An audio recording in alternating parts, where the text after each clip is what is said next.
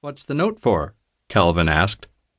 Well, if things are as bad as we think they are in Seattle and Tacoma, Ryan explained, then the bases there have probably been overrun. There's no way the Chinese could ever hope to hold the cities without securing the bases. And if that's the case, I imagine some of my ranger and SOAR friends will come by the house. If nothing else, this is a good place to plan and organize for whatever we end up deciding to do. And I do have some weapons, which we'll probably end up needing. Although he lived out in the wilderness, Ryan had a well stocked arsenal in his basement. Along the lines of the military truism, if it's dumb but it works, then it isn't dumb, Ryan had fortified his house along the lines of, if it's paranoid but not needed, it's not paranoid. As it turned out, he wasn't paranoid. Everything he had in his basement might be needed in the coming days. A member of the close knit Special Forces community, Ryan had many friends in both the Rangers and the Army's 160th Special Operations Aviation Regiment, or SOAR. Although they had higher headquarters based in the eastern United States, both organizations had detachments at Joint Base Lewis McChord in Tacoma, Washington. The 2nd Battalion of the Army's 75th Ranger Regiment was there, as well as the 4th Battalion of the 160th SOAR. While Ryan had a few friends in the Ranger community, including a rifle company's first sergeant, he had a lot of them in the 160th SOAR.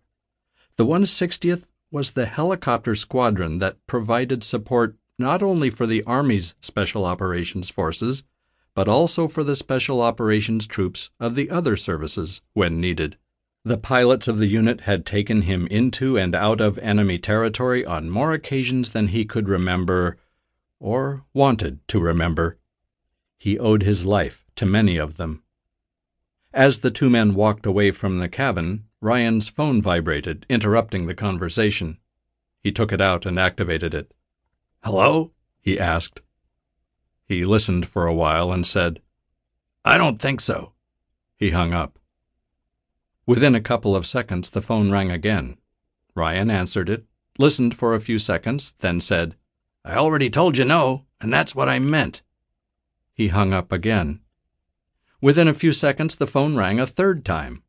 Ryan answered it, said, I've given you my answer, now stop bothering me, and hung up again. This time, he turned his phone off. There, he said. That sounds like a wife or an ex wife, Calvin said. Are you married? No, Ryan answered, shaking his head. I tried it a couple of times, but it didn't stick. I have a thing about authority and being told what to do. You have a thing with authority? Calvin asked, his brows knitting. But you're a SEAL. You took orders all the time, didn't you? How could you be a SEAL and not take orders? You've got it wrong, Ryan said. I was a SEAL, and when I was a SEAL, I took orders all the time. It was part of the job and part of being in the military. Doesn't mean I liked it. It was just something I had to do.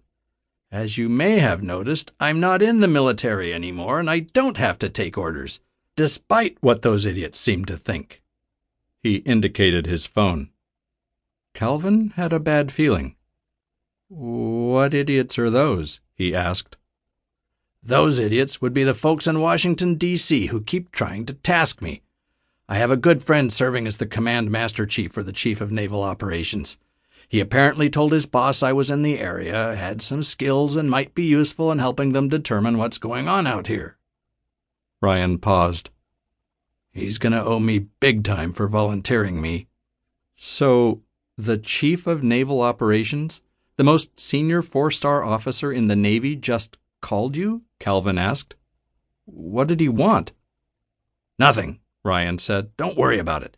I don't need tasking from an organization that screwed me over. Calvin looked confused. He's the most senior person in the Navy, an organization you gave a large part of your life to, he said. Your country needs you. You aren't going to do what he asked? Suddenly angry, Ryan stopped and glared at Calvin. I have a problem with authority. Okay? Calvin stopped too and waited patiently. Saying nothing seemed